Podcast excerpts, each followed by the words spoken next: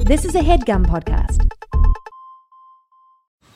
Man, that sunset is gorgeous. Grill, patio, sunset. Hard to get better than that. Unless you're browsing Carvana's inventory while you soak it all in. Oh, burger time. So sit back, get comfortable. Carvana's got thousands of cars under $20,000 just waiting for you. I could stay here forever. Carvana, where car buying meets comfort, meets convenience. Download the app or visit Carvana.com today. We listened to Mike Warnke and specifically his album Alive, and we're going to talk about it today on Good Christian Fun. Okay, bitch, watch this. Hey. Hey.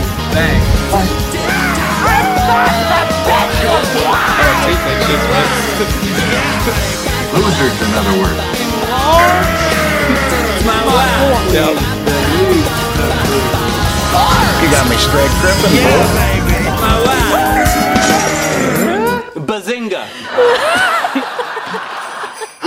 What's that I hear? Uh oh. Oh, maybe some good Christmas fun Bazinga is a good uh, non-religious holiday greeting, I think, for us all. and a merry bazinga to all of you out there. Welcome to Amen. Good Christian Fun. I'm Kevin. I am Caroline. we're here to have some good Christian fun. That's right. Caroline, what is good Christian fun? It's a podcast where we talk about Christian pop culture, the people who make Christian art and media. There's a lot of them. There's a whole world the of people them. that suck it down. That's right. Slurp, slurp. That's me. And Oh. I'm uh, so excited because today we are uh, finally getting to another comedian.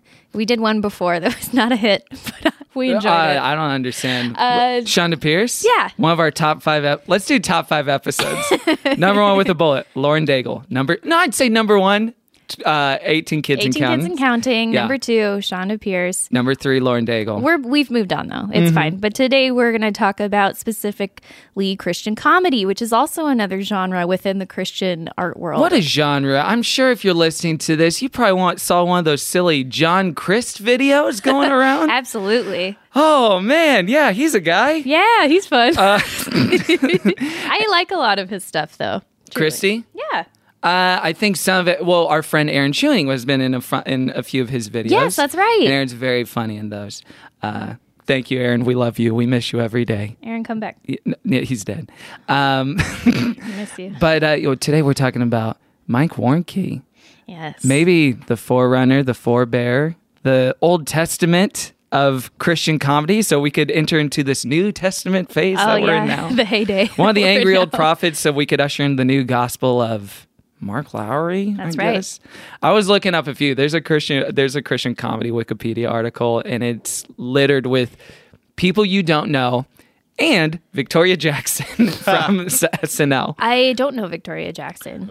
Oh, She's on you SNL. will. Oh, okay. 2019's coming. Ooh, can't wait. Oh boy, but we have a very special guest with which we are going to do this great thing. That's right. Ladies and gentlemen, you may know him from his podcast Pop Culture Happy Hour on NPR. You may also know him from his book The Caped Crusade: Batman and the Rise of Nerd Culture. Ladies and gentlemen, give it up for Glenn Weldon. And I've been waiting so long for that. Oh boy. For someone to scream your name. and your at you. microphone is so low. Let me turn you up, sir. Where you, You can at? uh, you can move it back too if you want to lean back No, at all. I'm, I'm good. This Okay, is good. I'm I'm very comfortable. There he very is. grateful to be here. There- I want Area- you to be reclined and horizontal by the end of the episode. Just laying down. You sound like a, a Phantom Thread lady. You want him flat on his back. That's right. Weak. Lips open, tender. That's right.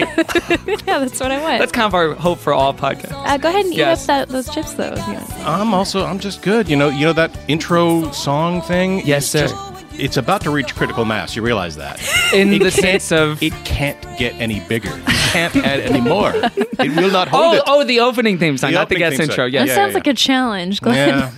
We have currently, I think, uh, between thirty and forty drops on Uh-huh. there. So my- Between 30 and 40? yeah. Wow. So I think the goal is to get into the triple digits and Oh, just see. man. oh, Lord. Can you imagine for like our two hundred? hundredth episode? We're here to talk about good Christian fun. It's just like Our th- it's just nothing. 30 It's seconds. just static. It's just a wavefront. That's all it is. Oh boy. Well, Glenn, thanks so much for joining us on the show. My pleasure. Glenn is someone whose work I followed for a very long time, Oh. and we slid into each other's DMs a while back. Totally did. Mm. Aw, It was gross. very- well, no, it was sweet. It was very sweet. Uh, Glenn's been a very supportive voice, and, and I try to be supportive of him with my meager platform when I can be, Uh-huh. and uh, someone who I admire. And again, one of these people who we met uh, five minutes before recording. Uh-huh. I, I listen to you twice a week, man. Oh, that's cool. I, I Every listen to you guys week. too. I've been listening. I was a big fan of uh, Gilmore Guys, and then when you made this transition, I was uh, Hesitant. hesitant. I- Please. I, would be too. I'm Yeah. still hesitant. yeah, because you know it's just not my uh, wheelhouse. But uh, you guys No. are just so damn charming Oh. that I just came across, uh, came along for the ride. I'm here. That's very s- well. Thank you so much, thank Glenn. you, That means a yeah. lot coming from you. What is um what is your background with faith and Christianity or religiosity? What'd you grow Well, up with? I'm not your first godless sodomite that you've had on the show, right? I Oh, can't be many the first. sodomites. Yeah, I mean, sure, sure. Guilty. not, Yes, but yes. godless ones. The, Um, the, the like premium. truly no unchurched, like unstained. We've had some godly sodomites and some godless sodomites. I think we've had a little column A, a little column B. Uh-huh. Yes. Oh, okay, good. Because uh, yeah, I was raised uh, United Methodist, which um, is such a mainstream, mainline Protestant religion. It's straight down the middle. It's like you put on some nice slacks, you go to the occasional bake sale, and it wasn't like a huge part of uh, g- my life growing up. It was always the thing you did Sunday morning. It was, and it, it wasn't. It didn't. We didn't shape our lives around it because that, I don't think it's constructed to to do that. It was in you know suburban Philadelphia, egregiously suburban, egregiously white. Uh, it was, you know, again, slacks. It was pretty That's what it meant to compromised, me. uh, compartmentalized rather. Yeah, in your yeah. life. Slacks in the pants and slack on the theology. That's right. Sure. yeah, the follow up. but I mean, you know, it, we. I- I was a I was a rule follower as a child. Uh, Mm-hmm. um, uh, it was uh, very important to me not to get in trouble ever. Why is that? Uh, I don't know. I don't know. It was just. Um, I think I overheard my mom say to somebody that some a very strict moral sense in the in the very young is a sign of intelligence, and I think that was it for Mm. me because that's I just always wanted to be the smartest boy in the room. That's all I wanted out of Oh, life. Sure. So that I just sort of went in big time on I it. think a lot of my behavior has been shaped by like aside comments my ma- my mom has made about other children or Right. like other people. Yeah. Of like, well, they dress like that, and I'm like, I would never. Yeah, yeah. Because I want to be smart and special. Yeah. and you know uh, they went to uh, church and we went to Sunday school at the same time, and uh, you know it was it was fine. It just didn't it didn't it didn't catch me uh, in any way. It didn't really grab me. And then uh, I knew from a very young age that I wanted to be a marine biologist. oh yeah. And uh, we all go through this phase. yeah, we well, Uh, all have a horse phase or a marine biology phase. except I have think. a I have a BS in marine biology. That's Oh, it nice. never it never kind of it never kind of went away. That's unfortunately. amazing. You actually followed through. I did. Cool. I was told there would be no math in b- biological sciences, and I was lied to. And that sucks, man. I'm it- sorry. it- there was that chemical really oceanography. blows. There's chemical oceanography, physical oceanography, calculus one, calculus two, organic chemistry. Did they at one, least have chemical like chemistry, dolphin quantitative riding analysis one. class to make up for it? I saved that all. You know, people were telling me as a kid, you know, the writing thing is pretty. You're pretty. You're, you don't suck at it. And I Hmm. was like, well, that's not practical. I want to be in my head. I wanted to be Jacques Cousteau. I wanted to Yes. Yeah. uh, uh, you know, talk to dolphins. This is this is what I had in my head. Yeah. That's not marine biology. Uh, that they made that very clear to us the first day of marine biology school, where they said, "How many of you are here because you saw a lot of Jacques Cousteau specials and you want to talk to dolphins?" And we all raised our hands, and they said, "Jacques Cousteau is a Dead. close, related, is a filmmaker, not a scientist." Oh, and the What air a horrific went shock. out of the room, and we all just kind of All so. of you, yeah. Yeah, so it was awful. So, but I always had this very scientific mindset, logic, uh, and and I think I I was gravitating toward science, and uh, I was reading about world religions, and so I don't know when the thing flipped, um, where I just felt like atheism was my thing, uh, but it did at some point, and it might have been the day. Because we had, you know, the youth pastor who was barefoot, who played "Dust in the Wind" in the church, and Amazing. I don't know this song. Dust in the Wind. What's that? Kansas. It's a Oh. Kansas song. Yeah. Oh my bad. Yeah. I'm not up on my uh like city or state named bands. No, that's- like Chicago, Kansas, Um, Alaska. yeah, Michigan. Is that Maine. one? yeah, Michigan to be going. No, no, no. Uh, uh, and so I, I, we had this substitute guy come in, and he told the story about how you know uh, NASA was trying to figure out the moonshot. Do you know where I'm going with this yet? NASA was Yes. trying to figure out the moonshot, and they couldn't, and their their computers just wouldn't work until one of the uh, one of the scientists who was a Christian remembered that in the Bible it says that Joshua stopped time, stopped the rotation of the earth, which he wouldn't have said, but fine. Um, Joshua, stop time. yeah. What the hell? No, he asked God to stop time. He s- God stopped time for Joshua. There you go. Makes more sense. And Yeah, as I'm soon as- recalling this, As yeah. soon as they factored that into their calculations it, with their computers, then they could, and that's when I remember being just so offended by that. Really? because, because it struck me like you know, render up to Caesar what is Caesar's. You know, like leave the, the spirituality is is over here, and the science is over here, and when you try to kind of prove because i mean you guys know this better than i but like isn't faith about the belief in things unseen and as soon as you start to try to s- to pr- get actual uh, empirical proof. It just feels like, well, you're you're not you're not playing in the same sandbox. Yeah, you know what I mean? or it, it can almost like uh, steal maybe a little bit from the sacredness of Yeah. whatever you believe. I mean, the whole point is to kind of get outside yourself and believe in something that that can't be proved. Right? Right? It, it's right. Like, it's, it makes it smaller to put it in. Uh, like we can prove with science, that, like you know, Goodwill Hunting style, like this huge equation that there must be order and ca-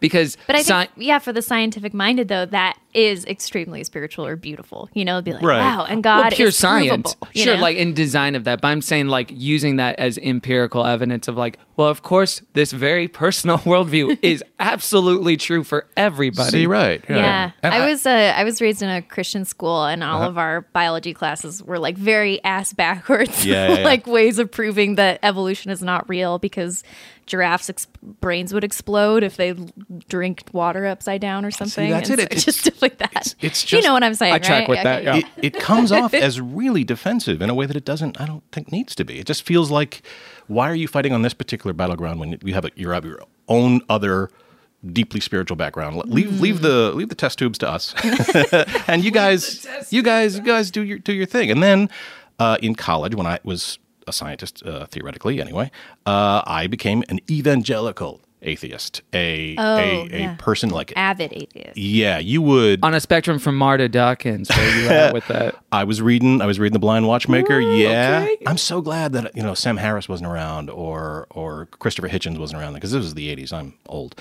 but man, I, I if I saw you at a party and you had a you were wearing a crucifix, I would like get beer drunk and then we'd we'd have an argument. Oh, wow. Because it was important to me to dissuade you from your from your blinkered worldview, right? Mm. And uh, man, I was such a dick because it was it was it was my religion. It was my the thing that uh, that had that was shaping my life. This belief. Yeah. Why, why was it important to like talk to people about that?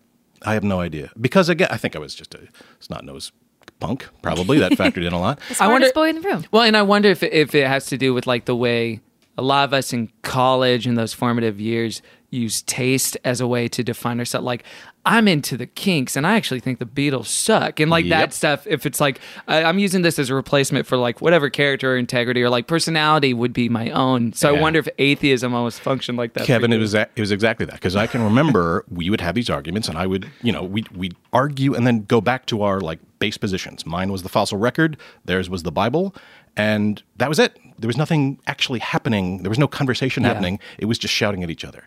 And at some point, and then there's phases to my atheism. So then it went to the phase of well, whatever gives you comfort.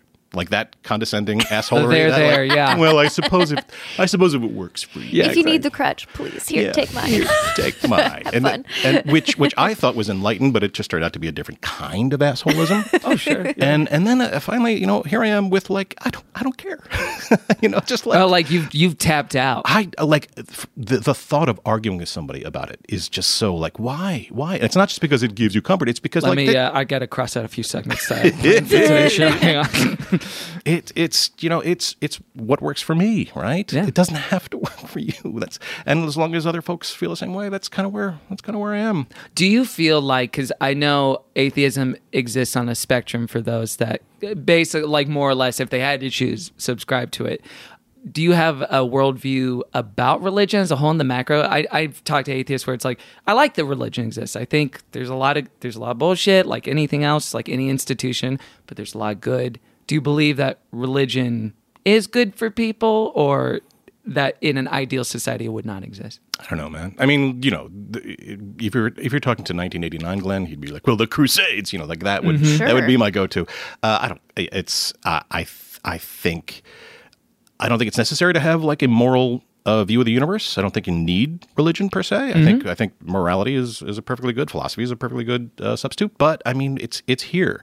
Uh, you know, the gay stuff. Uh, I, I didn't. Maybe that factored into it as well, because you know when I was trying to figure out who I was and what I liked, uh, I didn't go to the church. Church was just like that. It it, it felt like that didn't have the answers I was looking for, I went to science and I got all these books and I tried to attack this issue with logic Mm-hmm. and and you know my parents had this book called Everything You Always Wanted to Know About Sex but Were Afraid to Ask, which was a great book in the 60s for laying it all out there, being very practical. Great movie. Also, yes, it, it got a So- very weird adaptation. It's, uh, there's a Woody Allen movie starring Gene Wilder. And, Really? yeah. Yes, Yeah, and a called- bunch of folks. Yeah, a bunch Yeah. of folks. Parts of it were funny. I would When love watched to it when learn I was about 11. sex from Woody Allen. I feel No, like that it's guy's got the no- answers. No, he's That's why I not. call the neutral viewpoint is the Woody Allen. That's what we call zero on the sex spectrum. but, Kinsey but scale. he was already he was very frank. But then when it, for you know he was a dude in the '60s, so what his view of homosexuality was fucked. It was it Yeah, was like, like- mental illness real- stuff. Yeah, it was mental illness. It was these people are deeply unhappy, and they all want to Yeah. Mm-hmm. be women. Uh, So that's that. That was and s- so like that was science letting me down, right? So I just kind of Oh, that's interesting. That like I guess popular science at the time was like I think we put we have a dichotomy now of like well science is the progressive thing, Oh. but really it's still there's only so far. Oh yeah. Well, there And was we so don't much like know. racist scientists go- Uh-huh. going on for long t- racist science, and yeah, so it's just there's a there's a definite point where science still it's like their worldview leak in, of course. Yeah. But then I was a library aide, of course, uh, and I came across this book that was about the Kinsey scale, like the, where you arrange yourself. And I was like, okay, I'm a three, boom, done. And I could arm myself with that, right? I could, I could, like that was that was my uh, armor, where it was like, I have figured this out. Now I never have to worry about this again. And uh, it didn't turn out to work either. It's not how that works. You still don't identify. Wait, have you done Enneagram yet? Maybe you're a three on that. Oh, man. I don't know, but uh, yeah, but we had these. Uh, uh, we called them our, our cousins, but they were just friends of the family. Uh, my mom and her, and uh, their mother worked together, and so we'd go over their house every Friday night, and uh, they'd play bridge. And I would hang out with their daughters, who were six years older than me. My brother's also six years older, and most of the time they would just go out and I don't know what they did to the malt shop or whatever. But um, uh, because and they're poodles, Chris? So- so, yeah, rollerblades. Yep. But they were uh, a very e- evangelical family, and uh, they were like in it to win it, man. They were deep. And so uh, they knew that I was a comedy nerd because I tried to turn them on to my Steve Martin albums, which they did not like because of the language uh, and a bunch of other stuff. Uh, and they said, hey, we have this really funny record uh, that, you, yeah, that you should try. And uh, I remember it, I I hadn't heard it in what 40 years but uh man it all came back because I, I got it Really? yeah i got it uh, because i i think the guy's pretty funny i mean Yeah. i mean it shocked me um and i asked them i remember asking them if you have, if they had any more and at the time they said sure and they tried to put on this one album where this woman sang about how she was uh, she ran a red light, and then a mean old cop stopped her, and she told her that uh, you know she was one with the Lord or whatever. And I was like, nope, no, sorry, that's not. Oh yeah. Wait not a the minute. same. This I'm is- sorry. Wait a minute. What happens in this song? Yeah, Um, She she gets pulled over by a cop. a mean old cop. That, I remember that. That Um, Wait, was- this that was isn't the, lyric. Leslie Phillips stuff, is I have it? no idea who it is. There's uh there's a an artist oh, now Sam Phillips used to be Leslie Phillips. Oh, this was a long time ago. This Okay. was in the seventies. Yeah, I okay. couldn't She was possibly- early 80s, yeah. Yeah. Strange. So it was like comedy songs. Yeah, That were yeah, Christian? but that kind of mustard seed comedy, like oh, that's not really. Mustard seed It kind of kind of doesn't quite. Wait, land. what's mustard seed It's comedy? like when you go to the mustard seed and there's a humored section. The mustard seed is a Christian bookstore. Oh, okay. And there's a humor section. You keep looking for something that's actually funny. Yeah. Find it. And it's like it's just a lot of jokes about like how women came Mm-hmm. from Adam. Exactly. or like uh, maybe like the Christian equivalent of like Dave Barry, Yeah. Uh-huh. like jokes for the bathroom, like, like and it's like a book you keep in the little stand next to the toilet or Those are fun. something. Exactly. Yeah. My Humor. parents though had like the, the picture of Jesus over their bed Mm-hmm. and the, the praying hands, the hot Jesus too, like you know. Oh, like and it always white long hair, white long hair, blue eyes, White hot Jesus. white hot a Jesus. soft focus Jesus. And this was in the 70s, right? And it always struck me, I could never figure out why they had this picture of this hippie above their bed and they hated hippies. They hated Mm. That is hippies. funny, I yeah. mean, like, he's okay, he's he's, he's got some conditioner in his hair, clearly. Like, but No, he's done some grooming. Like He's done some grooming. He doesn't have a beard. But- well, no, he does. Yeah, yeah, that's he trimmed. totally did, Yeah, uh-huh. totally did. And, but he like when m- mom would see like a dude like that on the streets of Westchester, Pennsylvania, just walking around campus or whatever, she would you know re- lean over, and lean over and lock the door with her elbow uh, because uh, she's just terrified of hippies. But and Yeah. yet, and yet they allowed a hippie into their bedroom. Yeah. Wow. I mean, I get, and I guess at this time aesthetically, this was like a very uh, small portion of time where culturally, uh, the popular conception and view of Jesus and the popular conception and view of like what counterculture was and like Right. hippie hippiedom and all that stuff was aesthetically similar. It was the same. It's like funny. long-haired weirdos talking about love, man. Yeah. Like, like it- wandering th- through with yeah, a crowd of people. yeah, not the case now. It feels very uh yeah, seg- Yeah, I wonder if you could segmented now. pinpoint a rift of like people that hated hippies, like became this kind of Christianity, and then people who were very scared of hippies, like probably Tim LaHaye and all those guys. Yep. And then He seems people, scared. and then but then there were like the Jesus freaks also, who probably like Mike Warnke and his crowd, who were like, Jesus, yeah, I can get, I can get with that guy. Yeah, like, let's he's rap cool. about Jesus." He's got long Yeah. hair, and yeah, whatever. Jesus um, people and that's where stuff. you get like Calvary Chapel, I guess. Did you have any other exposure to like any Christian pop culture at all, even like any of the movies or the music or anything? Not a like bit. that? Nope. Nope. This is why wa- listening to this podcast is a revelation because I have never heard. Yeah, I guess Isn't it it's like insane an, how much there is, Yeah. and how popular. it's an anthropological dive. And I'm fascinated whenever I hear you guys talking about the Christian music because I mean, you know, you guys you'll be there saying, "Yeah, this is kind of this grooves like this is a bop," and I will I will be hearing the wh- whitest, like you know, do you know ever listen, Listen, to like that's fair. okay, do you ever listen to like Ray Charles and like Georgia on My Mind, and you can hear these background singers? He is just this uh, thing of pure soul, and in the background you can just hear the turtlenecks. you know, you can just you can my, my. it's just you could and the and the, and the shellacked hair. You can just hear it through the speakers, and that's The kind of light what swaying. a lot of the Christian music I've, that I've heard Mm-hmm. uh, through this show. It kind of kind of hits me. I in think the that's same fair. space. I think sometimes we're so desperate for a bop that we find it even Yeah. in the slacks. Yeah. but you're saying sometimes you didn't I'd stand connect by with it. the with the dulcet tones of Point of Grace No. while listening to this. nope. I wonder. you don't have the right to, to remain, remain si- silent. See, this- this is it's what an I'm talking about. infection. This is what I'm That's talking about right here, fun. That's right here. funky.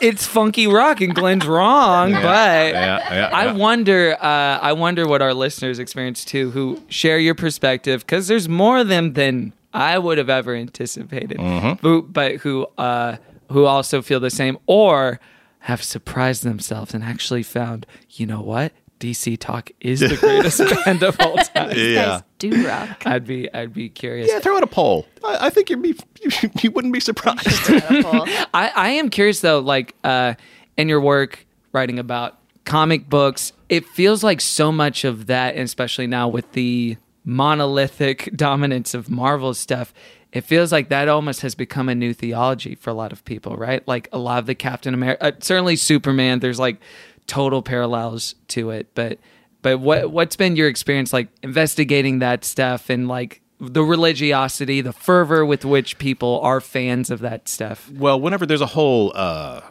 sort of wing of people who talk about comics who say there are modern mythology, and I, you know, I mean, uh, simmer down. I mean, okay, sure, uh, they are uh, a collective, maybe I would say folk tales, but mythology, I don't know.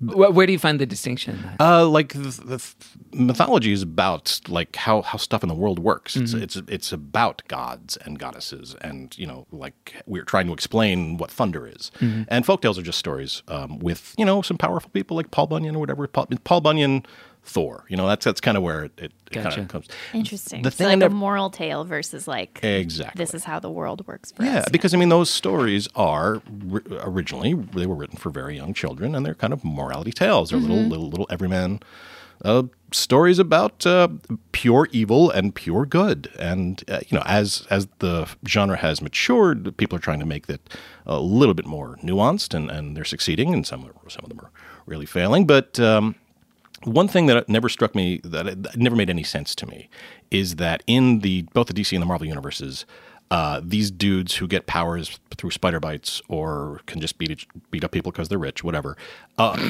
rub The shoulders. two genders. rub shoulders. Spider bites and rich bullies. Rush, Billies, and Spider Bites. Uh, my two passions. Um, they rub shoulders with actual gods. Like, you know, in, in the DC universe, there's a, a, a creature, uh, there's a hero called the Spectre, who is basically the, the spirit of wrath who uh, fights crime, Mm-hmm. right? Sure, why not? And then, you know, there's Thor and there's Hercules all over the Marvel universe. Like, it, it, it and, and many of them don't have, like, a, like Batman is theor- theoretically an atheist, and how can he be in that universe when there are gods? He's an all over the place? atheist? Well, it's it's it's, it's uh, we're yes, theoretically. In in the canon, Batman was like staunchly there. is According no- to one writer, and there's also like a, a really extremely powerful and active hell in the DC universe and in the Marvel universe, and yet and yet they're related. You know, the- Yeah. the- Yeah. these these these uh, moral tales, but uh, you know, there's just the the dudes are hotter. I think you know. That's so. That's such a good point of how often like these superheroes who are just humans are rubbing shoulders with like gods and aliens, and yet remain like anti-spiritual in Yep, some way, you yep. know, or like that's not even discussed. It's Right. not a problem. Right. yeah, like, is there a god? that Black Widow doesn't have like yeah, like a, a crisis of faith when she meets Thor or something like what the hell? Yeah. What are you? yeah, they're all like, It's yeah, very fine. Uh-huh. strange, yeah. Or I guess they're just aliens to them. I don't Sure. know, but yeah. Yeah. Well, and then finally, you know, this is our first episode of the Christmas season. It's our first episode coming out in December, so it's kind of good Christmas fun. You mean Bazinga season? A Thank Bazinga you. season. Excuse me. I'm so sorry. That's offensive. Uh, Bazinga season. Um, and what better topic than Mike Warnke to talk about Christmas and Bazinga season? But uh, but uh, w- did you have any Christmas traditions growing up? Any any holiday traditions in your family? Oh, Anything? sure. We lit the Advent candles. Uh, you guys know about that, right? Yeah, sure. The Advent candles? Yeah, yeah. There's, you know, the four Sundays of Advent, you light a candle. Basically, it's you're, you're kind maybe I of don't Oh, know I don't this. think we had enough like liturgy in my You're kinda- loose Protestant church. kind of drafting on Wait, a yes. Hanukkah. A no, little bit, we 'cause you're did. I lighting remember candles. this now because yeah, I remember there being. I went to like a Dutch Reformed church, Oh, I sure, think, okay. but that was not. It was loose, and but they did have at the altar like bim, like four big pillar candles that I'm sure they got at TJ Maxx or something. Yep. But the Christmas week one was red. and Yeah, that was yeah, like yeah. party's coming. That's the other thing I just remembered that in the Methodist Church, the United Methodist Church, we do have communion, but Mm-hmm. it was uh, Welch's grape juice and cubes of Wonder Bread. Uh, couldn't have 'cause it was- Wonder bread. Te- how they were fitting. teetotal. Yeah, Yeah. How, how fitting. Absolutely no nutrients. There's a lot of gluten free communion in LA now. Is that true? That Yeah. makes sense. Yeah, That makes yeah. sense. I've Good had amount. I've had so many varieties of bread over time, like a cracker Mm-hmm. system. I've had like a pita thing that was almost sweet and like honey, and I was like, "Ooh, this is Wait, is, sinful." is cracker system another term for the white supremacist patriarchy? That's absolutely correct. The craster cracker system of oppression. We checked. We checked out one church. Uh, we've actually been a few times where the bread is really tasty. Oh, yes, yeah? that's what I'm talking about. That tastes like honey, and Yes. it's like well, like someone hand baked it. I'm like, Sweet. sign me up for this communion. this communion is way too it's indulgent. very good. Okay, so you, so the Advent Um, but I stuff. don't think goes. you've ever had the actual Mm-hmm. bread. That's Yeah. kind of funny. Yeah. But in terms of like uh, religious stuff, I mean, you know, I think they probably they might be. My parents might have gone to midnight mass on Christmas. I as soon as I Oh. could beg off, I did. Mm-hmm. Uh, and what would happen was when we would go to church, uh, they'd go into the church, and I'd wait for them to go into the church, and then I'd kind of walk towards Sunday school and turn around and go back to the car where I could read the uh, Sunday Sunday paper and memorize the television grid and read the funnies. Uh, No way. memorize the You just television chill grid. in the I car did the whole this too. time? Oh my gosh. Yeah, yeah. Memorize the television Hey, are you up grid. on Nancy? This new Nancy. Loving, loving the new Nancy. So good, It's right? so- Ah, so It is you're on it good. now, too. Yes, I started reading the other day. It was fantastic. I started sending Caroline some of my favorite Nancys, and then days later she would send them back to me as if she discovered.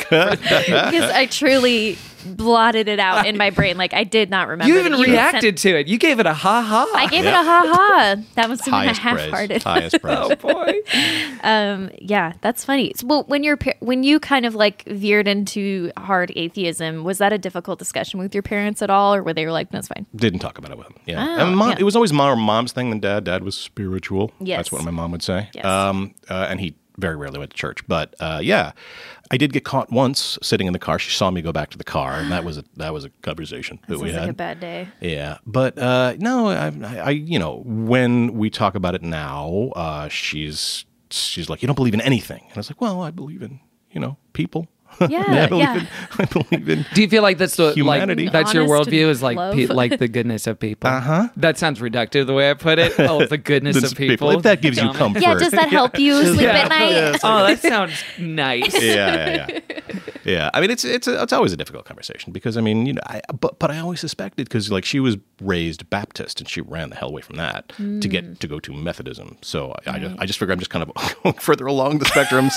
yeah, you're carrying the torch for her. Yeah, you're just Exactly. continuing the path that Yeah, the she cycle she continues. first tried. yeah. Uh, favorite Christmas album of all time.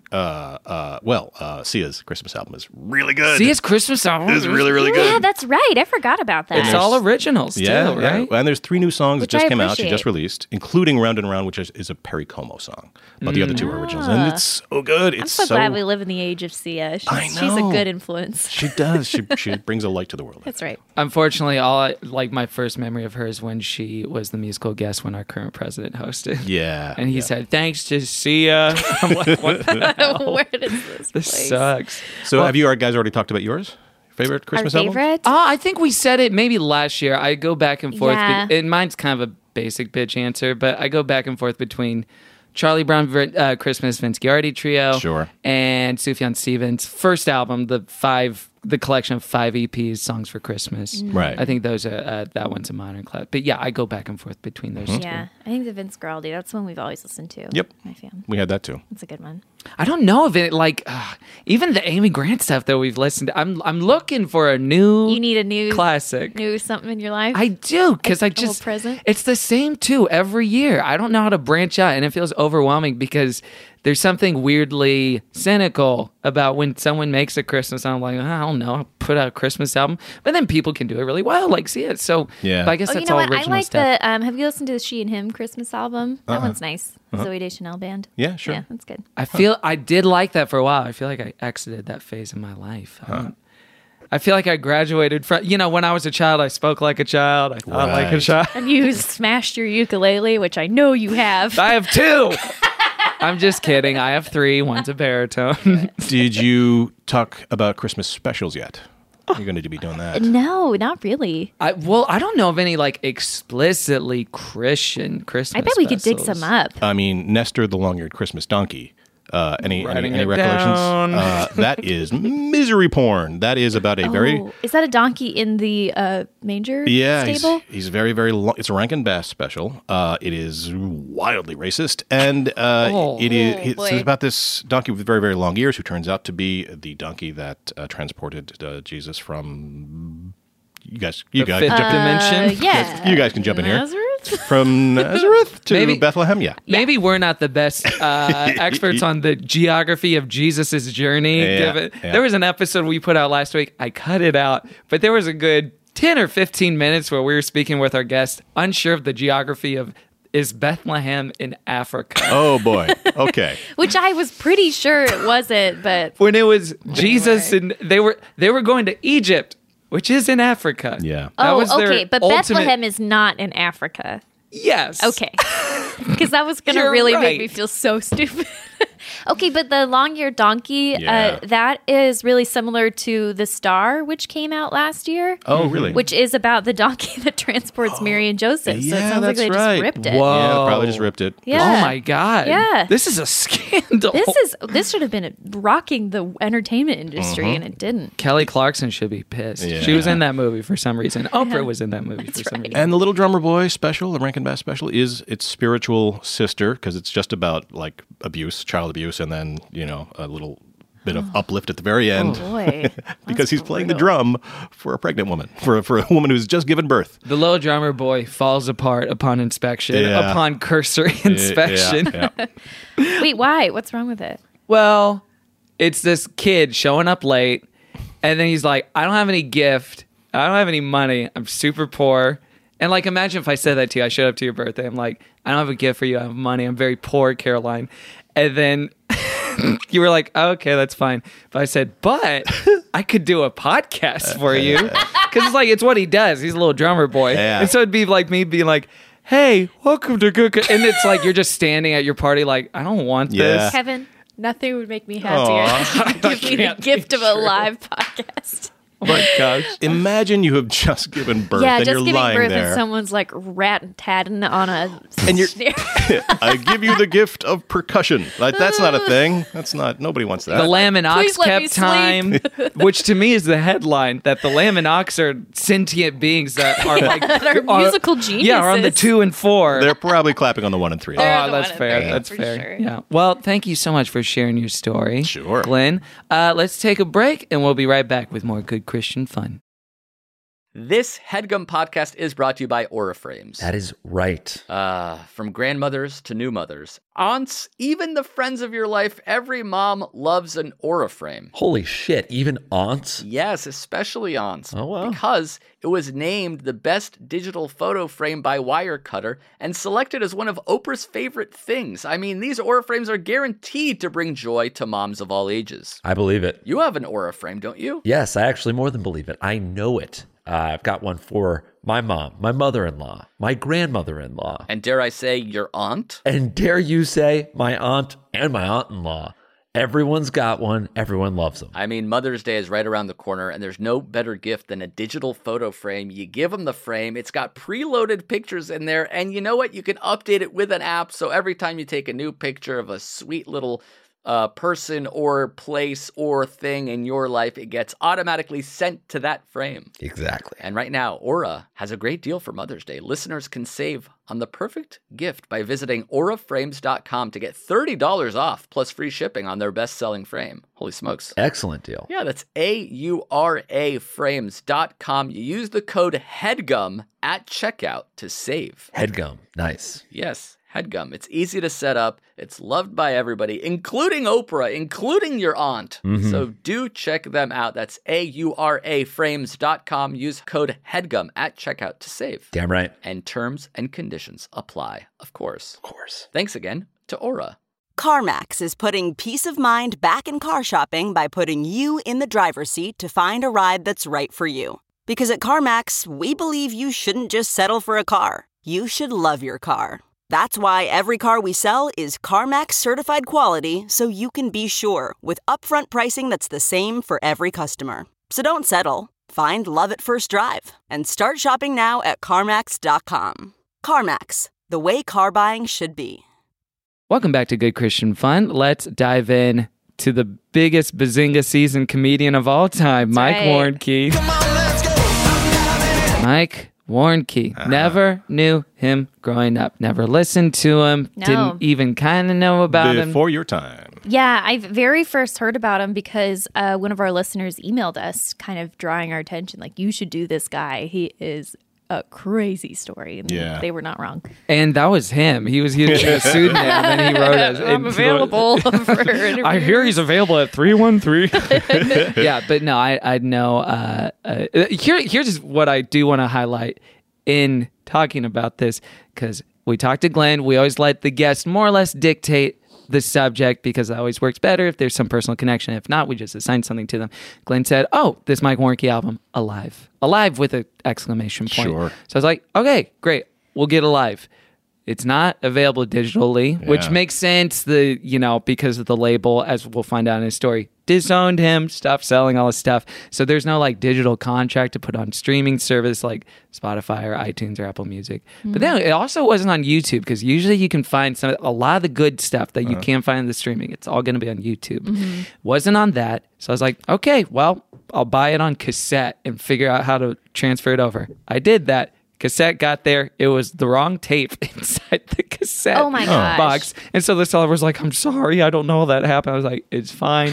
but then I had to get a vinyl. So I bought the vinyl from a guy in Sacramento four days ago and I had to priority ship it. Oh my so goodness. It got here. It's like $50 to sit Uh, no, here. no, no, it was not that because it was very cheap. Yeah. Was the tape also a Mike Warnke album? It was. It- Oh. uh, Oh, it's just a different Mike it was a Warnke? set of two. Ah. It was like what, and I did digitize those for future episodes. Oh, we should. I mean, yeah. we'll see. I don't know. but- Maybe this, maybe this will runs dry. They were the they were the albums he did after. One thing I was uh and not to be like a you know vinyl guy up my own nose. The vinyl did sound so much better than the cassettes. The Oh, yeah. cassettes degraded so much. Oh, that's too bad. And the vinyl and the we'll listen to clips, but there's clicks and hisses and pops on it. But overall, the fidelity is so much better than Right. cassette, which is kind of weird to think of it They like got it right the first time.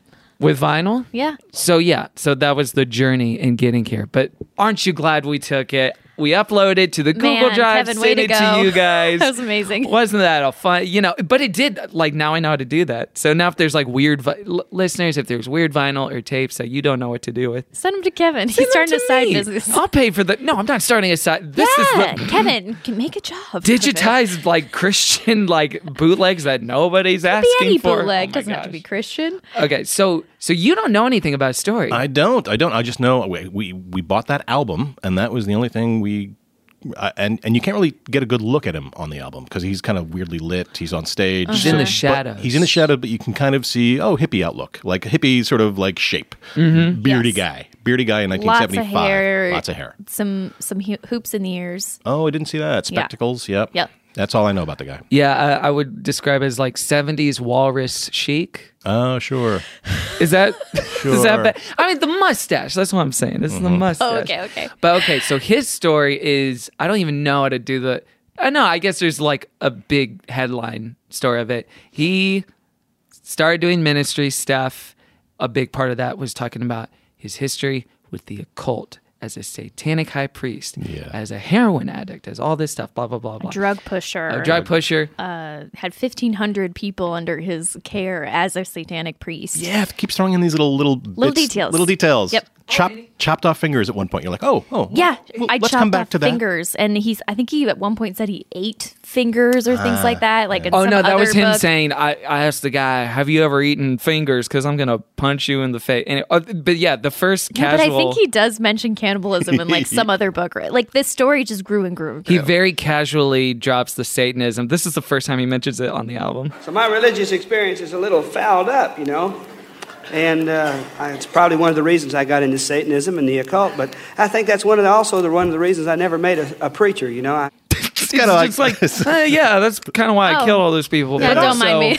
I'm stressed out. My calendar's oh busy. You guys wanted to know about killing all those people? Like, I guess I'll tell you. We'll circle back. yeah. So before this, he puts out a book called the the Satan Seller. It's a best selling book that describes all this stuff in detail, all these stories of Yeah. like, here's what we did, here's what we sacrificed, all the gory details. And Can then, I can I fill in some of Yes. the detail there because so he uh his parents died by the time I think he was 13 and so he lived with aunts and then he lived with grandparents in San Bernardino, California and then he went to college and and this like one year period apparently in college is when he became like a hot satanist and was like really into it and then he joined the navy to get away from Christians. He was meeting at college apparently like campus crusade people and Hey. then that yeah Your alma mater, Just way to make go. me- yeah, and then he was saved in the Navy, and um, after that, he was actually ordained as a deacon in the Syrio Chaldean Church, known as the Assyrian Church of the East, Okay. a Nestorian church. Which I tried to like read up on what that meant. It's like a very nitpicky thing about Jesus's like divinity that I couldn't wrap my head Mm-hmm. around. But anyway, Man, you did not just stick to the Wikipedia highlights. I went. You, I guys, if you get down this wormhole, it is so fascinating because there's just so much online about him too, and so Caroline's apartment is filled with jars of pee and red twine on Red the yarn wall, everywhere. with Warnke and Satan. yeah, and so and so then um, after that, he kind of became this like traveling speaker sort of preacher guy, and then he would do these like speaking engagements, and I think that's how this was recorded. I don't think this was recorded as a comedy show. Like I think it was recorded as like They said it was recorded, yeah, incidentally. Yeah, incidentally, like as part of this big ministry night or something Little like that. did they know. Yeah, and so then that's because he wasn't setting out to be a comedian or an entertainer. I think he was setting out just to be like a speaker, preacher. There's a few interviews on YouTube where he says like, "Yeah, I was just doing that." And I would, uh, you know, sprinkle some jokes in, but then people like the jokes more, and Yeah. so I focus Yeah. on that. Blah blah blah. And yeah. And he discovered his inner Michael Winslow at one point because there's a Oh, lot. dude, Yeah. the clip I put down is called Michael Winslow audition. That's so funny. I hear this noise down at the other end of the bush, and it went like this, sort of. It went.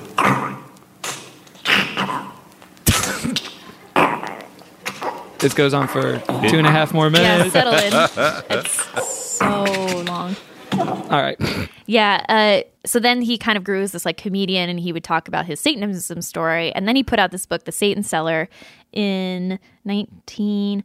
something but uh, it, it became a huge like bestseller and all these christians were suddenly like oh my gosh satanism is a problem and then you kind of find out beforehand like he had partnered with this other guy who was like an expert on the occult quote Satan. unquote yeah It was Satan. Yeah, and it was another minister guy who would like go around in i think he called it like the satan mobile that had it was like filled with paraphernalia from the occult to like show people like this Yeah. is what's going on that name makes a promise that the, the car cannot live up to. Satanomobile.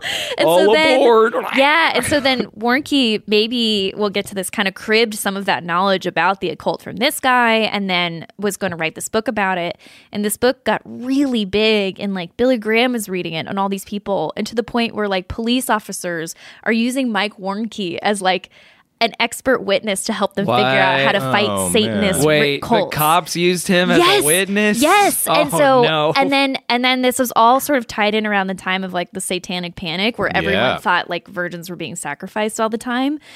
Honestly, in no small part because of Mike Warnke's crazy stories he would tell, which was that they were like doing ritual rape and like Uh-huh. sacrifice and all this kind of crazy stuff. So Mike Wonky is the reason my parents took away my Dungeons and Dragons. Yes, yes, yeah. So You know, yeah. So everyone was all worried about that, and of course, we now know like there was really nothing going on. And also, Satanists do not do ritual sacrifice; Yep. they're like basically humanists. The way the numbers change are hilarious after the like uh, ultimate expose because at one point, like when he's doing these speaking engagements and stuff, he says like, "Yeah, there was fifteen hundred people in our occult," Uh-huh. and then it changes to.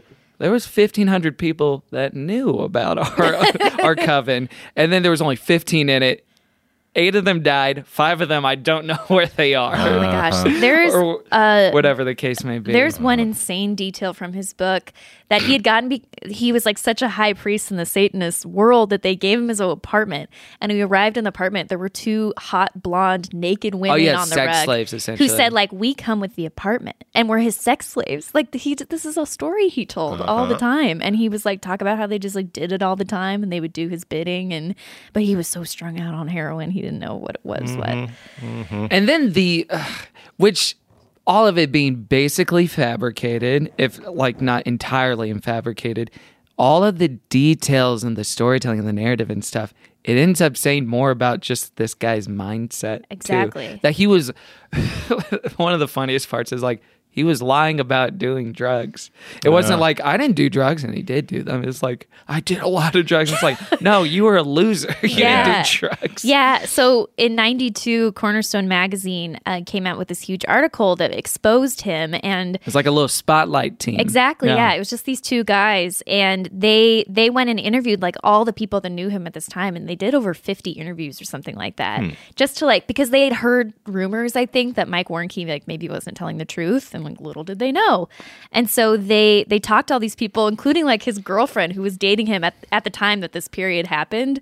And she was like, no, he was like basically a, like a Catholic kid, and we would go get ice cream every day. And she's like, if he was strung out on heroin, like I would have known. And he had short hair, and he like didn't have long black nails. He would and- describe as like, yeah, I had white long hair down to my butt and I was fingernails that were 100 five pounds inches soaking long. wet. yeah, Yeah. And, and there's pictures of him just like looking like just like a total dingus. Yeah. Yeah. and so they they did this whole interview, and then on top of all that stuff about like the Satanism being a lie, they also discovered that like he had cheated on his wife like a few times, and then cheated on the woman that he left his wife for. And there was domestic abuse and allegations. there was domestic too. abuse and then there was of course like embezzlement and he was like getting people to donate money to like this fictional kid named Freddie who had been What? overtaken by satanism and he would appeal to them be like wouldn't you be so sad if your kid ended up like Freddie I'd like to imagine him on the phone like, oh, I'll go get Freddie.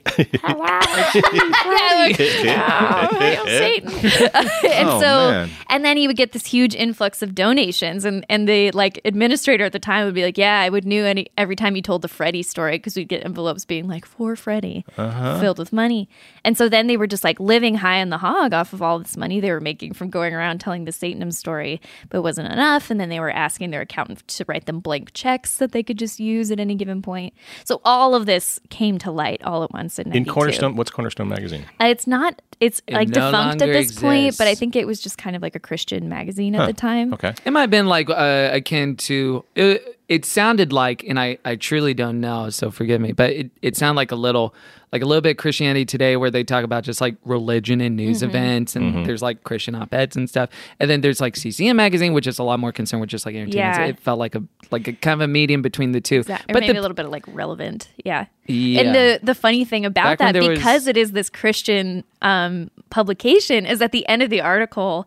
the writers go into this long thing of like, now some of you may say we're being unchristian by not confronting him first before we publish this, but he's a public figure, and Matthew 18 says this and this. There you go. And also like we believe, and they, just did go the in. work. Yes. And they did try to do it, they- but he would not speak to them. Yeah, and so they were like, you know, we believe that he should, you know, end his ministry, stop saying this stuff. He should return the money. He should do this and that, and basically, like, he used Christian morality to like justify this, you know, gossip article, article they wrote. But that was true and was necessary, I think. Yeah, and unlike uh you know, unlike uh Louis C.K., he kind of tanked after that. Yeah. like But his he's career is still going. He's still going, He but still it's has a website, and they still ask for donations, and s- Yeah. and there's a whole PDF they put on there of like answering for the the like scandal of 92 or whatever Mm, and he still Right. denies it by the way he He's- says i was Right. part of a satanist cult i did cheat on my wife i'm sorry uh, we are having some people look at our finances but i was part of a satan like he won't let that go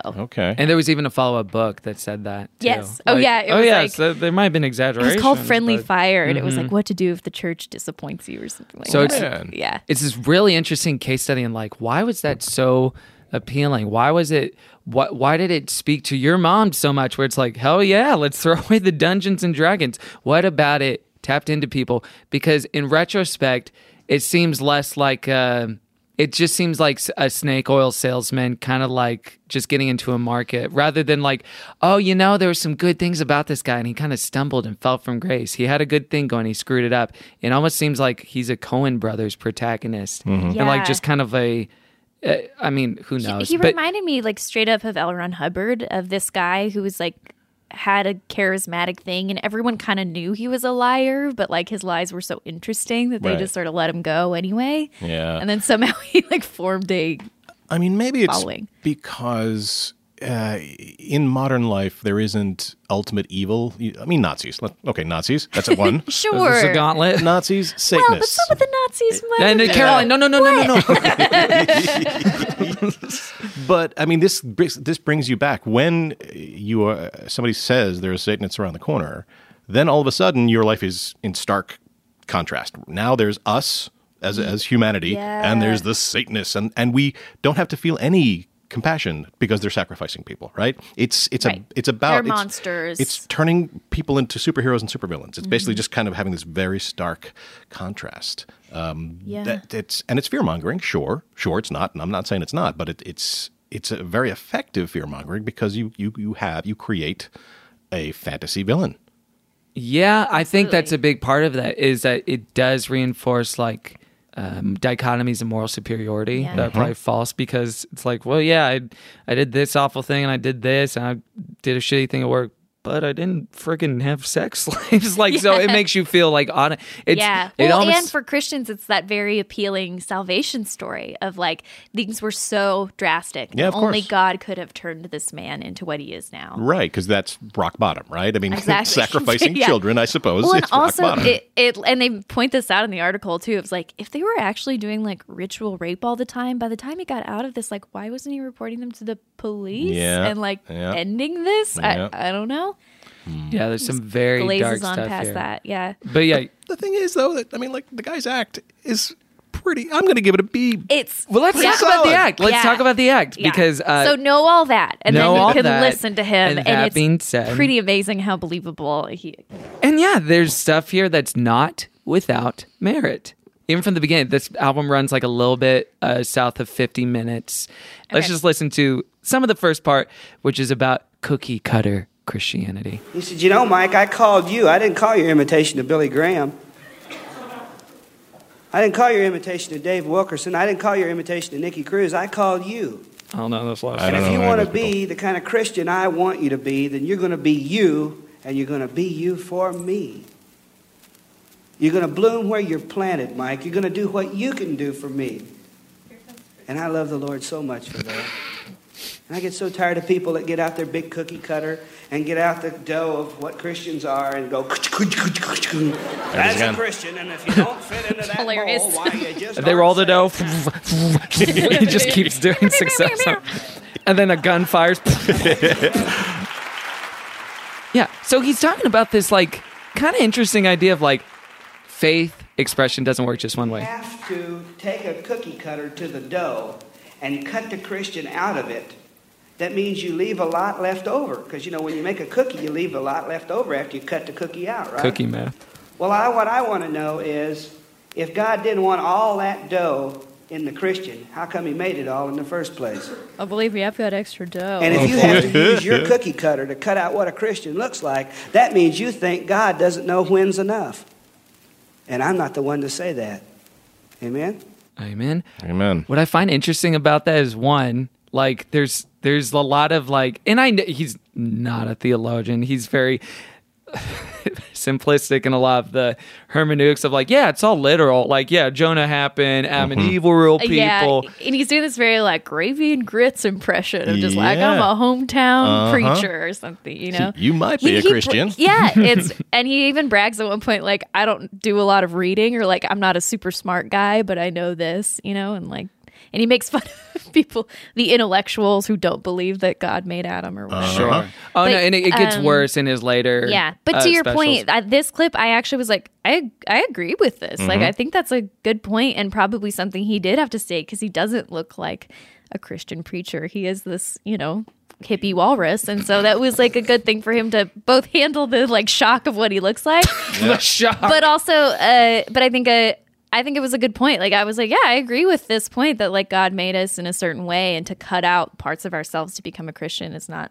good. It kind of ignores some of the basics of baking, where you once you cut out the cookies, then you roll. You the roll and cook- you roll them, reuse it. you Yeah, I mean, the reuse, metaphor but, breaks I mean, down. and then it's what's kinda the like- icing? Is and the like icing when do the other chocolate chips people? coming into play are these Exactly. sugar cookies What if you're underbaked and then your dough falls apart? Uh-huh. But so much of the basic, as flawed as the metaphor is, uh, the framework of it is how a lot of people talk about sexual orientation too. Mm, yeah You know what I mean? Yeah. And I mean that in the progressive, and obviously he's not progressive, but but his argument is like, yeah, like if the if we believe God creates personalities and forms people in the womb and all this stuff, who are we to say blah blah like go to conversion therapy, blah blah blah blah yeah blah. like all cut that these parts stuff. of yourself out Yeah, and I was struck by this is skipping to the end, but I was Mm-hmm. struck by his big message. The thing he builds up to is anticlimax. It's so like all I'm saying is to give Jesus a fair chance, and that's it. That's like the big applause line. That's like I'm out,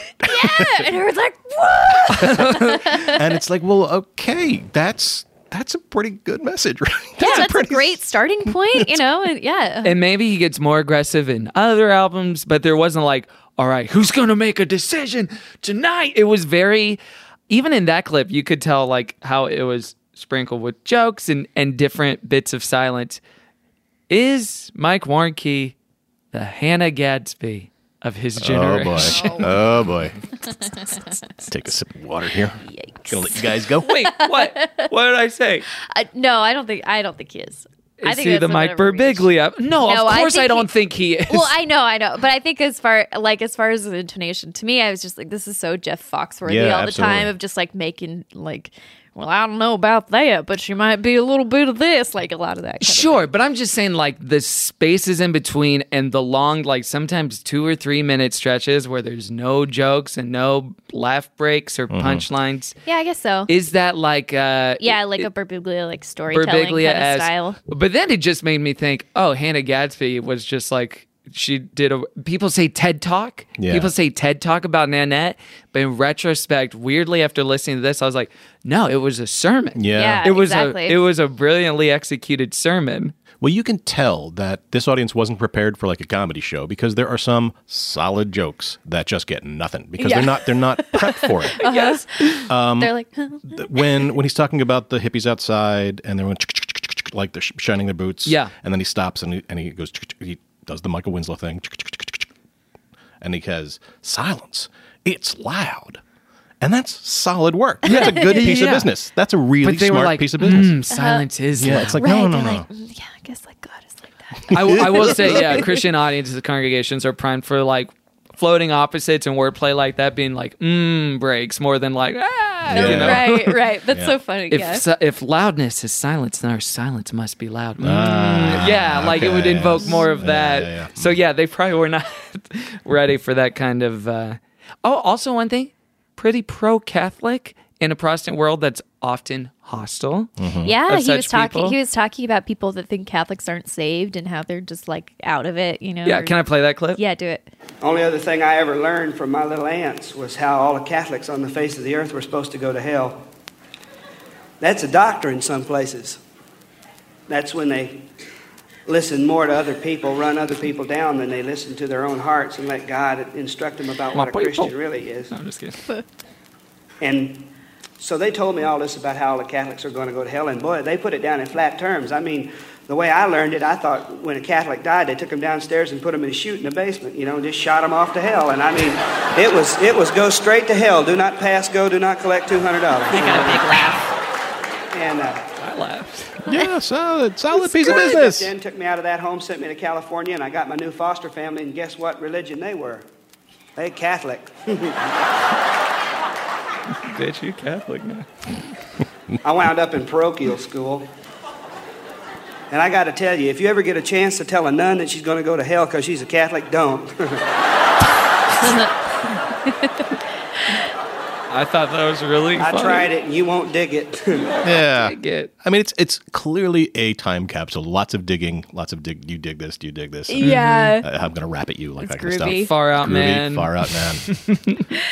But Uh, I mean, that's a that's an interesting kind of weirdly. I think he's being accidentally, and our perspective is so skewed on it, but it feels like accidentally progressive in Yeah, parts. because you can hear the discomfort in the audience. Yes, like you they're kind can. of of like the level of coughing on this uh, background album is so funny, but but you can hear them kind of like yeah. well, ca- oh, I, was, I was taught that all Catholics are going to hell, and you're waiting for the ha ha ha, and you're getting like a go on. R- r- right? True. Glenn, Yeah, exactly. they did the thing that you were talking about on Twitter maybe a week or two ago about repeating the punchline Oh my that you hear. God. Did you notice that part? Oh my Listening God. to it, here it is. and we had picked behind the bush to do the transaction because it was safe. I mean, you know, when you get ready to sell Reds, you just don't get a sign and walk out in the middle of the college campus that says Reds for sale, you know, because policemen take a very dim view of that. You get real chafed wrists, you know, from being uh, just Chafed chafed up all the time. And so There's Glenn. po- It was you that pointed this out, right? Yeah, it's terrible. It's it's the comedy equivalent of chewing cud, and you, it's terrible. It should be it should be people should be escorted from the theater. When people, shouting back your uh, your punchline. Yeah, Yeah. or not even shouting it out, but just like saying it to themselves in a very satisfied sort of way. Turning to their friend, chafed wrist. Although to Uh, Oh, be I'm so fair, guilty of Well, that. I do that in conversation, but I would hope that that's more a reflection of like I'm listening to you. Yeah, like Yeah. I'm enjoying this. Yeah, rather than like we're in a 150 seat whatever or 300 seat, and I need all these people to know. Oh. I, it's Right. you know what I call that? I call that the. uh oh, we should codify this somehow, but like the Wes Anderson The effect. art house laugh. the art the arc light laughter effect. Hmm. yeah. Caroline and I saw Bu- Grand Budapest Hotel, Hollywood arc light. The weekend it comes out, and people were losing their shit like it was friggin' airplane or Young Frankenstein or something. I Like, think actually a better example of that was when we saw There Will Be Blood, which is kind of a like there's dark comedic moments, but Yep. people were laughing at things that like probably weren't supposed to be comedy, just anticipating because they were excited for the moment when he just like beats the shit out of a guy or something, you know? Yeah. yeah. We're like this memorable line. I was like, what is going on here? This is not the heat. That Come was- on, guys. the heat, the greatest comedy. Of I all laughed very hard at the heat. You know what? You can you can judge me. Going to that movie is when I learned to not ask Caroline what she thought of the movie right after. give it some I space. got mad. Give it a little buffer time because it was because she had never seen it. So I said, "Oh, what what'd you think?" Wait, there will be blood? Yeah. No, I had I'd seen it before. oh, I'd seen it a few times. Yeah. But I think it increased because she, s- I would say, screamed out, oh, "I hated that! I hated." it." yeah, I think I was also like, I I had this. Per- well, we don't have to get into it. Anyway, Uh, anyway, yeah.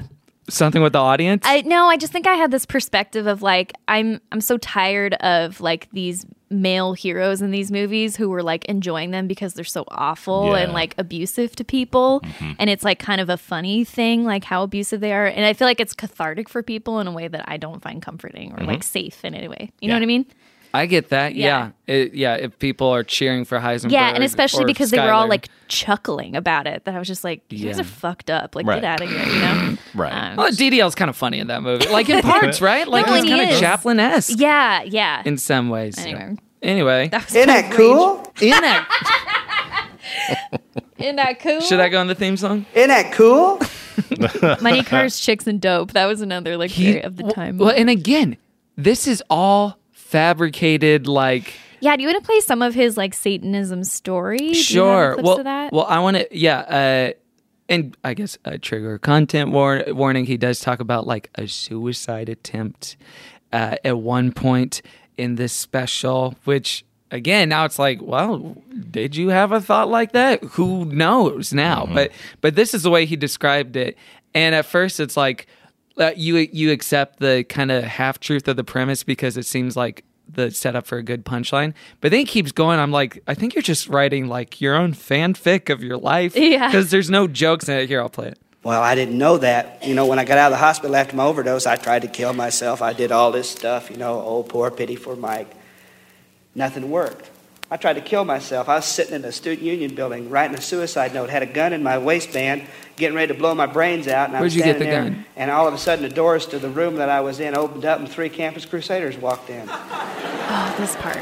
They didn't know I was in there. They were taking a shortcut and they walking through the room going, What a friend we have in Jesus, all our sins and griefs to We bear. did do that a lot. Now, you know, when you I get ready to believe blow it. your brains out, you don't need backed up by a gospel trio. That's funny. I like that. Solid. I jumped up and pulled out my gun, run over there and stuck that gun in this old boy's belly. I said, Sing, sucker. And he looked down at that gun and he went, Well, praise the Lord.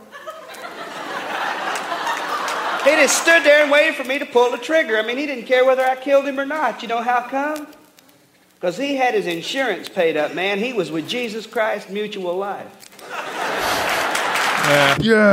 Yeah. Yeah, it's Clapture. Lots of clapture. A lot of clapture. Yeah. I'm glad you used that term too. God yeah, it's grief. like it, I mean, of course, you know, he's exaggerating a little bit, but you're also like, even if a little bit of this is true, i- it's insane that you pulled a gun on a person. we all and, like, exaggerate all the time, but I don't say, yeah, I put a gun to his head and, And said, no one called the "Sing, police. sucker. Sing, Yeah. sucker. Like, yeah. like, yeah, like he's John Wayne, and a, it's so strange. and he plays it for a laugh and not like, isn't that insane how crazy I was? Right. like, criminal? but in a way, he's giving you all the clues. There's a one part where he says, "You know, I, Like I the was snowman. I exactly. I I uh, I, I smoked some reds, and, s- and Yeah. it's like mm, okay, Yeah. you didn't do that. I know. Didn't smoke any reds. He, and re- then, he references reds a lot. Like, I don't know wait, what the hell they are, Guys, I was, probably about- not I was real. about to ask, what are reds? They're Okay. not a thing. Do He none made of us that know up. our red? What No. reds are? I don't know, or maybe it's like some '70s term for like Advil. Hill? It's Quaaludes, maybe. but I thought Probably. Quaaludes were blue. He also says he got hepatitis four times. Yeah, that's because the first three didn't take. you know, how hepatitis just kind of comes and goes. Hepatitis four times, cancer twelve times, got friggin' uh, yeah, they caught the common hepatitis. so yeah, so strange. So yeah, it's side A, and this is kind of uh, just in cursory research of the other albums. A lot of the albums kind of function. This was kind of an accidental album, but the the further albums, side A is like joke heavy and a lot of blah blah blah and parables and kind of retelling and like him doing his translation of Bible stories and like making it real funny. and then side B is like, but you know what, guys. There's a lot of you know, and, and it becomes the kind of uh, come to Jesus. you know, when when Miss Gadsby says, "You know what? The story doesn't end there." That's what he does. Mm-hmm. The Hannah Gadsby of the 1970s Christian comedy. scene. right, You're then. right. I could say that about anybody because it's basically just him. he was the Chris Rock. Uh, Glenn, for you listening to this as a, you know, um, what did you call yourself? Comedy Sodomite? nerd. sodomite. Oh, yeah. sodomite. Yeah. yep. Did you feel like any of this would have been convincing? Like, oh, maybe I should give Jesus a chance? Because to me, it sounds so corny that it would be like, no way in hell, you know? But no in hell. Uh, no, I mean like uh, we got the album not only because it was funny, but because you know, like it, it was a kind it, it reminded me, it didn't sound evangelical. There's nothing fire and brimstone about this guy. Mm-hmm. Mhm. Uh, this felt more mainstream uh, or straight down the middle Methodist, United Methodist kind of like, you you know, let maybe. Maybe give him a chance is like Yeah, about, yeah, yeah. About, about as fire Pretty and brimstone. meek, yeah. Yeah, yeah. Well, it's personal. It's about the personal Jesus. It's like your own personal Jesus. It's very. It's not. It, it seems to exist outside of what I would consider congregational, you know, Christianity. Like, uh, in, it, it's such about accepting it to your heart, you know. Yeah. And and that was that was not something I was getting really at because because at Sunday school it was about you know you you have the felt board with the little Jesus on it and the Saul Mhm. and like the, that's kind of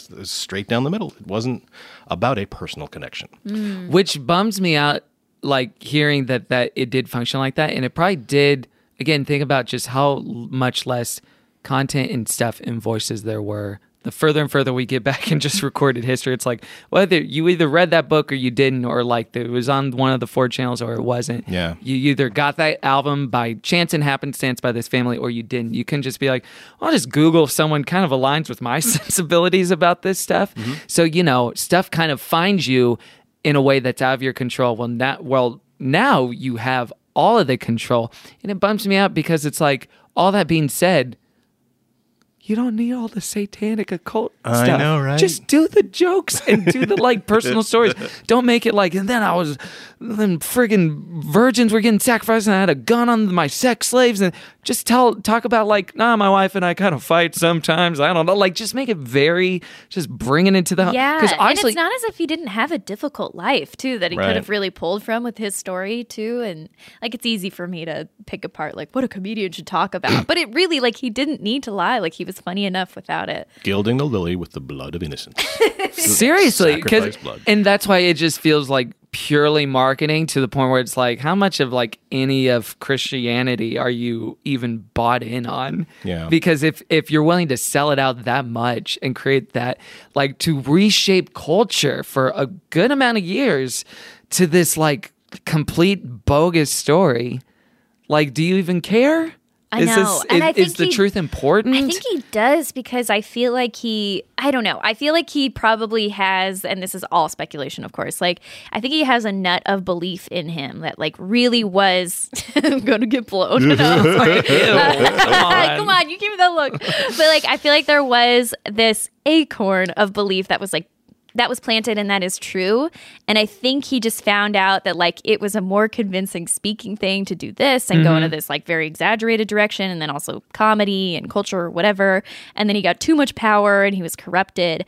But he's still doing, you know, quote unquote ministry right now. And I think the, a part of him really believes that he is like saving souls and wants to do that. or does he need to eat? Right. And I think because he it could also needs to eat because they are asking for donations on his Yeah. website. And there's a blurb in there that's like, we don't get a salary, we don't get funded by any denomination, so we live off of like good people like you. So Wow. So this scandal kind of blew him up, right? Uh, ended his Yeah. career, Mm-hmm. his comedy career, whatever. But you were mentioning that that he was kind of the first of a wave of Christian stand up. Is that a thing? Was that a thing? Christian stand-ups. Yeah. it continues to be a thing to this day. Uh-huh. So, So was he the first? Really? No. I the first to my memory or mind, and I could be very wrong about that. But all the Christian stand-ups like that, there is footage of basically, like on YouTube or like Uh-huh. recordings of.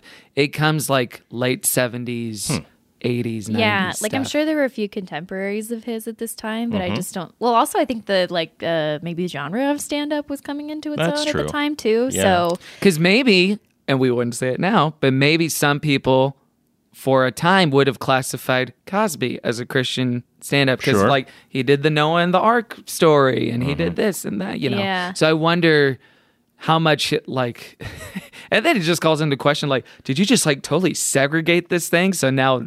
People gravitate towards this because there's gold in them hills, and they can just do like the church Yeah. conference circuit and make their bucks and like because he could have again if he just wanted to be a stand-up guy just do that like don't even put god into or like you talk about a little bit the way you talk about like your family or your job or your Yeah. kids but it's just so or maybe he like there just wasn't that path already, so he was kind of just flying with it. i do want someone to make a movie about it but i don't know who i want to direct it my Mm. first thought is cohen brothers who It would, would you be guys so elect funny. J- Right. because Yeah. it's it's a it is a great story It is. It's- and I feel like they're drawn to the kind of these like tragic, egocentric, weird Mhm. dudes, you know? Yeah, but they'd make Satanism funny. You know, they'd, Yeah. they'd kind They of like, they would. would they would steer into the kind of buffoonery of it. You know, Yeah. the wackiness. He, he's straight Missing out the of Big virgin with the Lebowski. yeah, that'd be funny. See, see some of this stuff. This it's is good to great. laugh.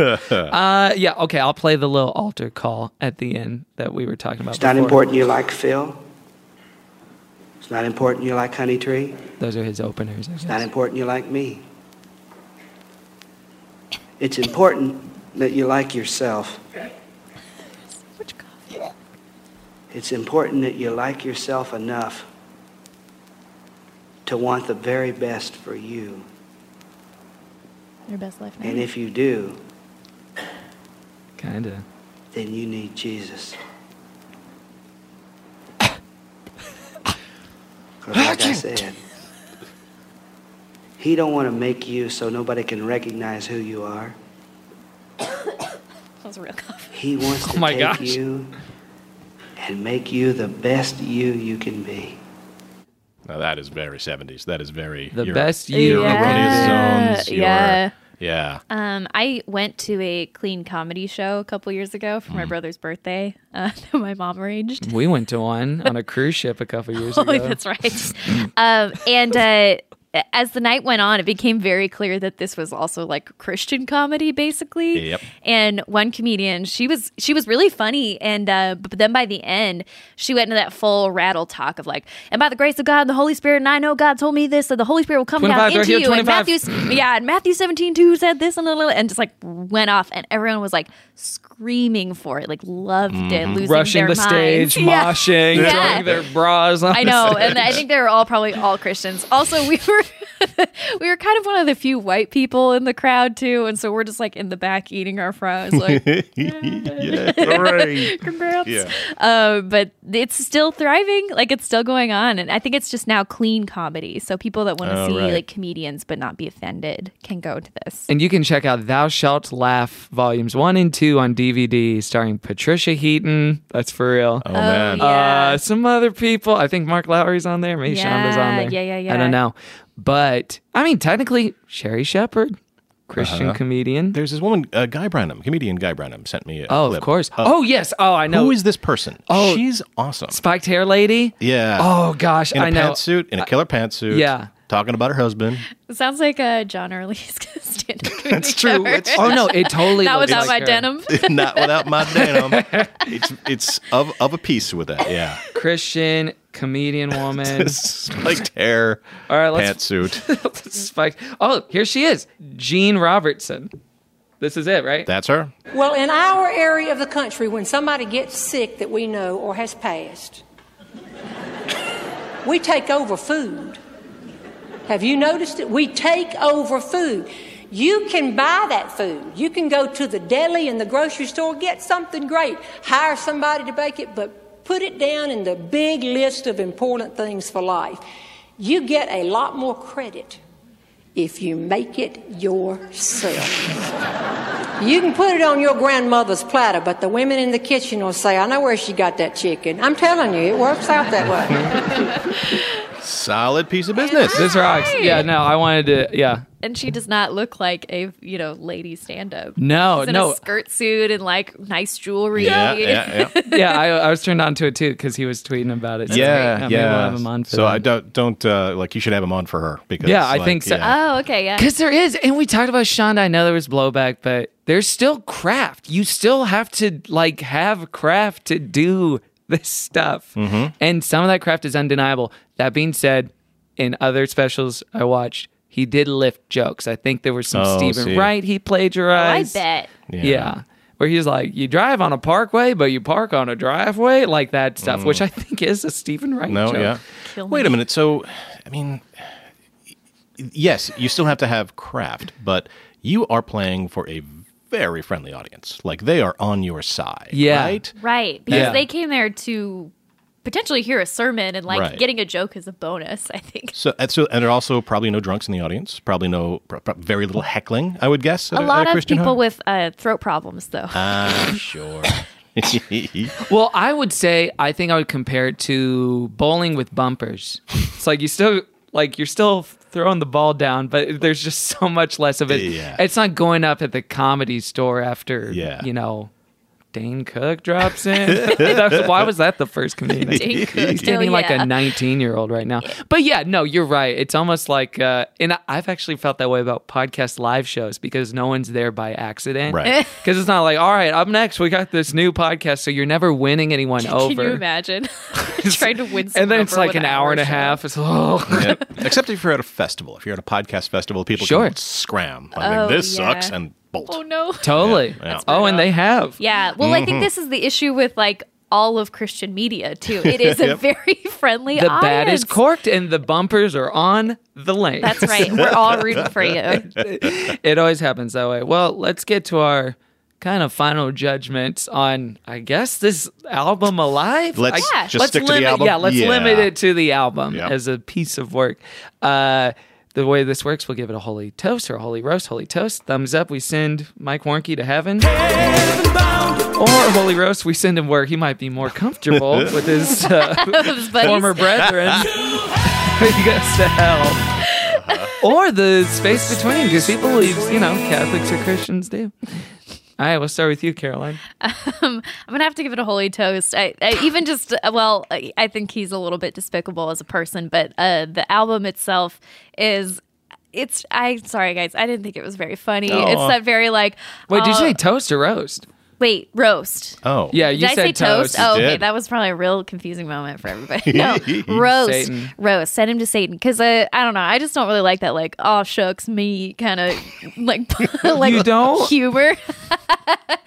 um, so I would I would give it a roast, and I I just also can't stand when people like bury these really important things and like are surprised you ask about it or something. know, So you it's like- hate Nanette, is what you're saying. Oh. You hated Nanette because she buried a very important thing. one for that's one. special. Yeah. so uh, holy roast for me. and my Holy corn roast from tea. Caroline. We turn to Glenn. Uh, Mike Warnke, the man, holy roast. Mike Warnke alive, holy the toast. Holy toast Yeah, from solid piece of business. from Clint Weldon. Remarkably uh, not uh, in your face, uh, out of your face, far, far away from your face. Yeah, that's true. Yeah, and uh, palatable in a way that the dude himself probably is not. Sure. No, I agree. And listening to this album, did I LOL by myself? You bet I did. Aw. Listening to it, making clips for this stuff, which is hard to do, especially by yourself. Uh, so I'll put it, I think, for all the considerations we've listed, in the space between, because it's not without merit. There's skill here. There's weirdly accidentally good messaging in it, too Yeah. Yeah, that's true. but taken in context, uh-oh. uh, so we'll put in the space between. You can vote, put in the Holy Roast, Holy Toast, or the space between at Christian Fun Pod. Get out there, and of course, Pokemon go to the polls. just chilling. Just chilling. Do you, that'd be cool if she started doing stand up. She's got the suit for it. Uh. And she's Yeah. and everything about her life is very relatable. Wouldn't that be amazing if she hilarious, like, though. dropped in at UCB in Hell's Kitchen in New chilled. York? or it was just like she's like y'all know what it's like to have men you know devalue the work you do like it would be hard for every line not to be clapped or like Yep. the, the laugh applause that we were talking about everyone just like yeah But just based on her delivery of Pokemon Go to the polls, she don't got the she don't got the skill set. It's not Pokemon it's go not a to thing. the polls. Yeah, it's not. so she just bombs and she just keeps trying to do it she can't book a slot on like put, clap your hands or what is it put your hands together Put your hands together. all right let's uh let's bring it down now for the last final segment these synth pads you may not find them in a united methodist church but you'll find them on the good christian fun podcast glenn will go around the circle and just uh, you know kind of give our prayer requests of where people can lift us up on social media our books that we've put out um, and where people can listen to us and yeah do that and we're not plugging we're lifting it up No, of as a course not, loving no. humble no, of course not you know how this works a loving humble sacrifice to the lord Mm-hmm. and so we'll start with caroline Um, you can lift me up at Caroline's Farts on Twitter and Instagram. Um, I i want you to have to l- make eye contact with a guest when you You can lift me up at Caroline's Farts. Sure. It Glenn. was worth it. Thank you. It's you easier if should I do look that at the every ground. time an ashen Um, face falls I I don't have a great thing to lift up. I've been watching a lot of Kardashians lately. Um, it's just a good show, and I like saying that because I like thinking that Kevin will just build that into his persona of me. My persona. of you. Uh, yeah, like what you think I like. I I feel like I've a, after five years of friendship and Uh-huh. one year of working with you, I feel like I have a pretty good hand on your taste overall. Yeah, Marvel Dashian. Marvel Dashian.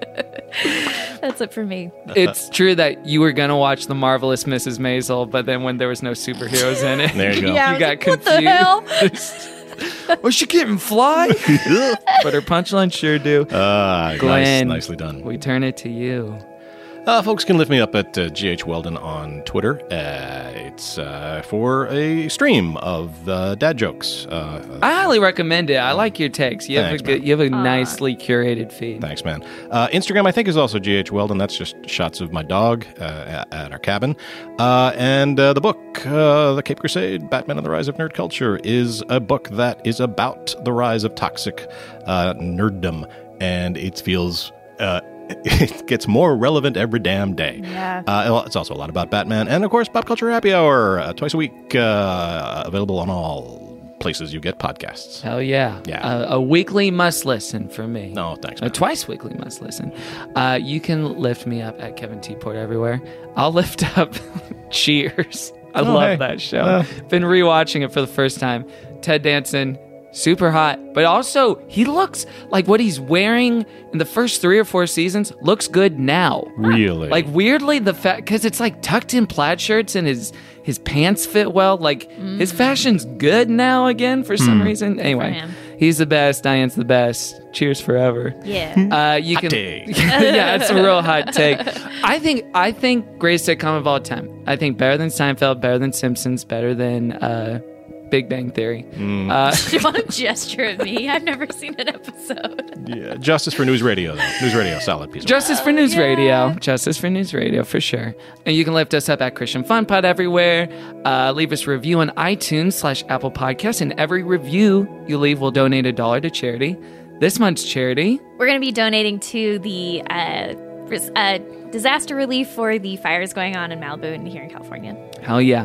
You can check out our Good Christian Fun Spotify playlist on Spotify, where else? And then you can always get a second weekly helping of Good Christian Fun, GCF Second Service. Go to patreon.com slash Good Christian Fun. Glenn, thank you so much. Thank you, was Glenn. my- for pleasure. Thanks so joining much, us guys. on the This was a delight. show. And there's nothing left to say except for an all of Potts people said, Amen. Wait, what? We should go out with like a Christmas song or something. What should we go out with? oh, wait, no. Uh, Oh, No. I want to play Ray Charles' song with the turtlenecks in the background. Oh, yeah. No, no, no. That's good. Which one? Oh, Georgia? Georgia on my mind. okay, great. We're going out with the ultimate contrast of, Cool. of cool. Just an old sweet song keeps Georgia on, Oh, my mind. Uh oh. oh, dear. Oh. Oh, feels good. Bye, y'all. Bye. We'll see you next See ya, week. choir Goodbye. practice. I wish. I skipped choir to be here today.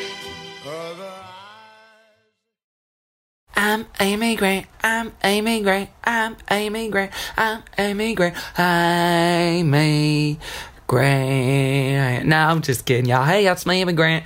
All right, we're in the middle of it. We're in the middle of good Christmas fun. And Kevin and Caroline want me to tell y'all that next week for good Christmas fun, they're listening to. Wait a minute. They're listening to me. My second Christmas album. I got four. So I gotta be specific about which one it is. It's the second one. Home for Christmas. This is one where I'm like hugging a tree and I'm in all red. It's great. Oh, that was a fun shoot. I remember that day like it was yesterday.